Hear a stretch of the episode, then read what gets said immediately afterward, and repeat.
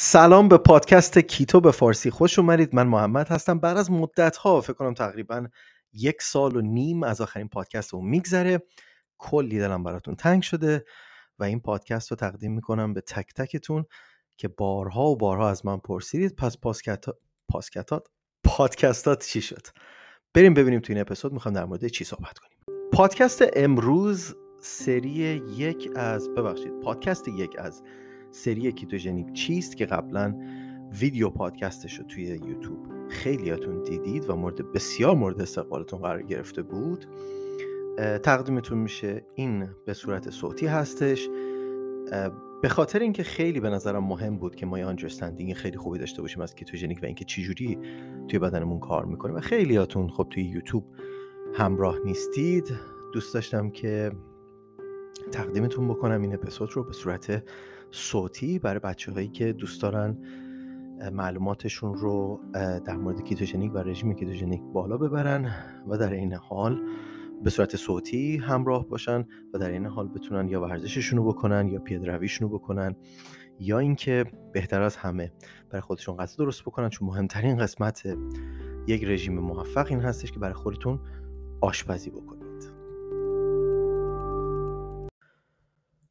توی این اپیزود خیلی راحت می‌خوام در مورد اینکه انسولین چه کار می‌کنه بدن ما چجوری انجام میده. خیلیاتون می‌پرسی چربی باید چجوری بخوریم پروتئین باید چجوری بخوریم چجوری کار می‌کنه؟ مقدار کیتوژنیک. مجازش انقدرش چیه؟ ببین تمام این سوالات نشون میده که تو کیتوژنیک رو درک نکردی. تو این سری ویدیوها که این قسمت اولش خواهد بود به صورت کیتوژنیک چیست؟ نمی‌دونم چند تا هم ادامه داشته باشه. می‌خوام بهت کامل یه دید بدم که بتونی راحت بدونی که پولتو خرج بکنی برنامه مورد نیاز خودتو تنظیم بکنی که fit fit بدن خودت باشه بدونی که مشکلی برات پیش بیاد بتونی اجرا بکنی. تو این سری اپیزودها معلومات چه انقدر بالا میره که شاید بتونی خیلی وقتا پزشکات رو هم در مورد کیتوژنیک که مقدار اطلاعاتشون رو بالا ببریم.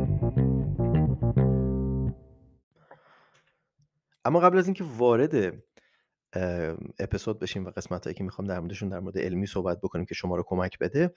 مثل همیشه خواهش ازتون می‌کنم که سرخودکاری رو نکنید با, مش... با پزشکتون مشورت بکنید. کیتوژنیک مثل همه چی مثل همه داروها یک نسخه نیستش. مثل بارها که خدمتون گفتم one size, one size fit all.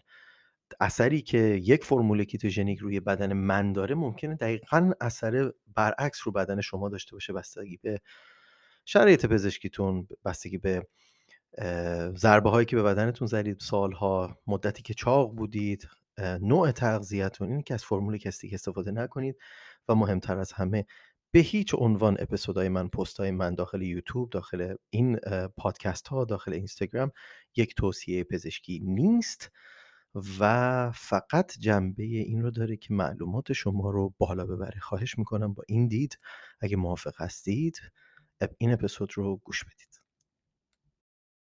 همین الان که من اینجا نشستم و شما به ویدیو پادکست من گوش می‌کنید بیشمار واکنش شیمیایی داخل بدن شما میلیون ها واکنش شیمیایی داخل بدن شما بدون که هیچ فعالیت فیزیکی داشته باشیم در حال انجام.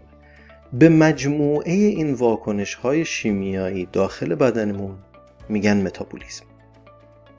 اگر این تعداد واکنش ها زیاد باشه فعالتر باشه میگن متابولیزم شخص بالاتره. و اگر تعدادش کمتر باشه و فعالیتش کمتر باشه غیر فعالتر باشه میگن شخص متابولیزمش پایین است. فارغ از اینکه متابولیزم یک شخص پایین هست یا بالا هست برای انجام این واکنش های شیمیایی میلیون ها واکنش شیمیایی بدن ما به انرژی احتیاج داره و این انرژی از غذا میاد. وقتی که غذا می‌خوریم شما بهتر از من می‌دونید. سه تا مکرونوترینت داریم. چربی ها قند ها یا کربوهیدرات ها و پروتئین. از بین این سه تا پروتئین بیشتر بیلدینگ بلاک هست. یعنی چیزیه که ما ازش ساخته شدیم واکنش های شیمیاییمون. نیاز بهش داره تا بدنمون رو بسازه تا اینکه یک انرژی حساب بشه. در مورد پروتئین من زیاد صحبت کردم ما نیستم. تو این پادکست در موردی صحبت کنم می‌خوام درباره انرژی صحبت بکنم و تاثیرش روی بدن ما و غذاهایی که می‌خوریم. اما از بین اون غیر از پروتئین از بین اون سه تا ماکرونوتریانت چربی ها و کربوهیدرات ها به عنوان سوخت منابع اصلی سوخت به حساب اینکه بدن ما برای فعالیت های فیزیکیش یا فعالیت هایی که همجور نشستیم واکنش های شیمیش از چه نوع سوختی استفاده می‌کنه همه و همش بستگی به یه هورمون بسیار کوچیکی توی خون ما داره به نام انسولین. خودتون بهتر از من می‌دونید. این هورمون کوچیک وقتی که قند خون شما از یه حدی بالاتر میره توی سرتاسر سر بدن ما ترشح میشه حرکت می‌کنه و وظیفش اینه که قند خون رو متعادل می‌کنه قند خون اضافی رو می‌گیره و داخل سلول می‌کنه. ببخشید. اون سلول می‌تونه به عنوان انرژی ازش استفاده بکنه یا اگر انرژی احتیاج نداشته باشه به عنوان چربی ذخیرش بکنه. انسولین برای ما تعیین می‌کنه که ما بدنمون چربی بسوزونه چربی سوزی بکنه یا قند سوزی بکنه. حالا اگر که چر... اگر که انسولین تو بدن ما این وظیفه رو داره برای من و شما خیلی مهمه که بدونیم چه چیزی باعث بالا و پایین رفتن مقدار انسولین میشه. بریم رو غذا. اگر شما کربوهیدرات خالی بخورید مثل برنج مثل نون مثل میوه ها به خصوص میوه های شیرین مثل ماکارونی مثل اصل مثل انگور میوه گفتم. به طور بسیار زیادی مقدار انسولینتون بالا میره چون تمامشون حاوی قند هستن و تمام قندها هر نوعی باشن طبیعی باشن و غیر طبیعی نمیگم, نمیگم غیر طبیعی یا بهتر از طبیعیان یا یکی نه. همشون منتها تبدیل به گلوکوز میشن. وقتی که تبدیل به گلوکوز شدن داخل خون ما انسولین ما بسیار و به شدت بالا میره بهش میگن spike انسولینی.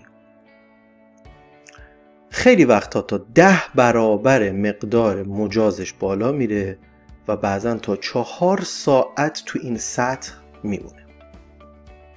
در عوضش اگر ما چربی بخوریم نمیگم چربی خالی بخورید فقط چربی بخورید اصلا کیتوژنیک نیست. ولی بیایم بررسی بکنیم. اگر چربی میخوردیم مقدار انسولینمون فرقی نمی‌کرد.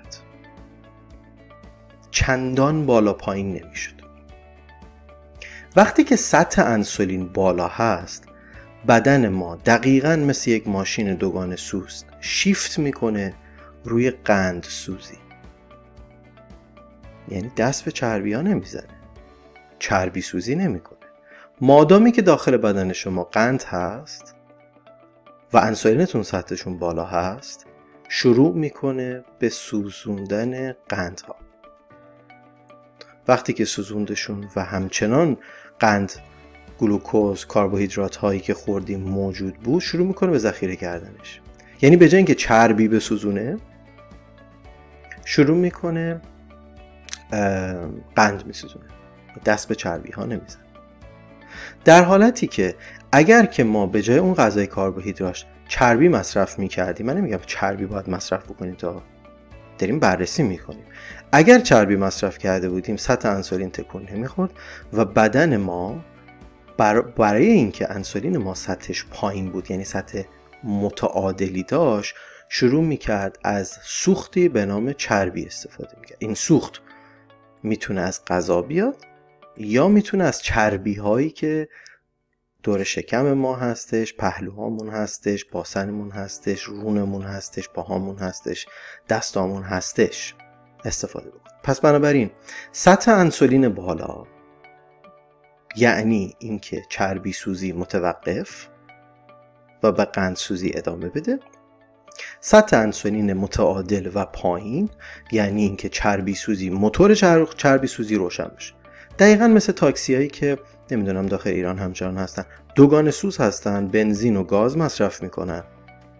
و این کلید رو می‌زنه راننده میگه حالا از گاز استفاده کن گاز تموم شد برو روی بنزین. داخل بدن ما راننده وجود نداره. اون کلید انسولینه سطح انسولینه. وقتی ده برابر بالا هستش قطعا چربی شما نمیسوزونید. پس انسولین برای ما مهمه. و قاعدتا تکلیف مشخصه. وقتی شما می‌خوای بدن سراغ چربی هایی که ذخیره شده اگر چربی داری که از حدی که مورد علاقت هستش بیشتر هستش و می‌خوای اون رو کاهش بدی و چربی سوزی انجام بدی قاعدتا باید توجه بکنی به اینکه مقدار سطح انسولین داخل بدن چقدر بالا هست و نذاری اونقدر بالا بره و در سطح متعادل نگرش داریم اگه می‌خوایم چربی های ذخیرمون رو استفاده کنیم. باید سطحش رو به سطح طبیعی بیاریم پایین و سوق بدیم به همین راحتی فلسفه چاق بودن حداقل یکی از چیزهایی رو که داره سطح انسولین هست و جدیدا خیلی بهش داره پردازش میشه خدا رو شکر. قدیما فقط می‌گفتن کالری کمتر کالری بیشتر بدون اینکه بفهمن سطح هورمونی شخص چجوری هست اصلا بدن چربی سوزی می‌کنه یا نه. اما سطح بالای انسولین فقط ضربه به ما نمی‌زنه از این جهت که چاق یا لاغر لاغرمون می‌کنه. فقط ضربه به اون نمی‌زنه که باعث میشه که بدن قفل بکنه روی قندسوزی و سراغ چربی ها نره. وقتی که سطح انسولین میگم ده برابر بالاتر هستش می‌تونه تا ده برابر و تا چهار ساعت بالا بمونه بیماری هم برای ما می‌تونه ایجاد تو قسمت بعدی سطح بالای انسولین کربوهیدرات خوری و در نتیجه سطح بالای انسولین رو بررسی می‌کنیم که چه بیماری هایی می‌تونه به ما بده.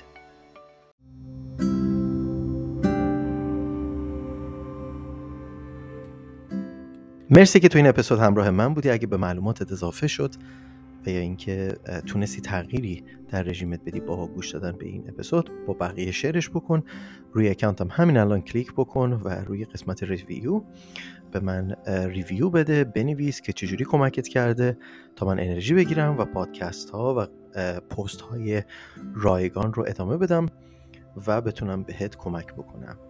تا قسمت بعدی مراقب خود باش.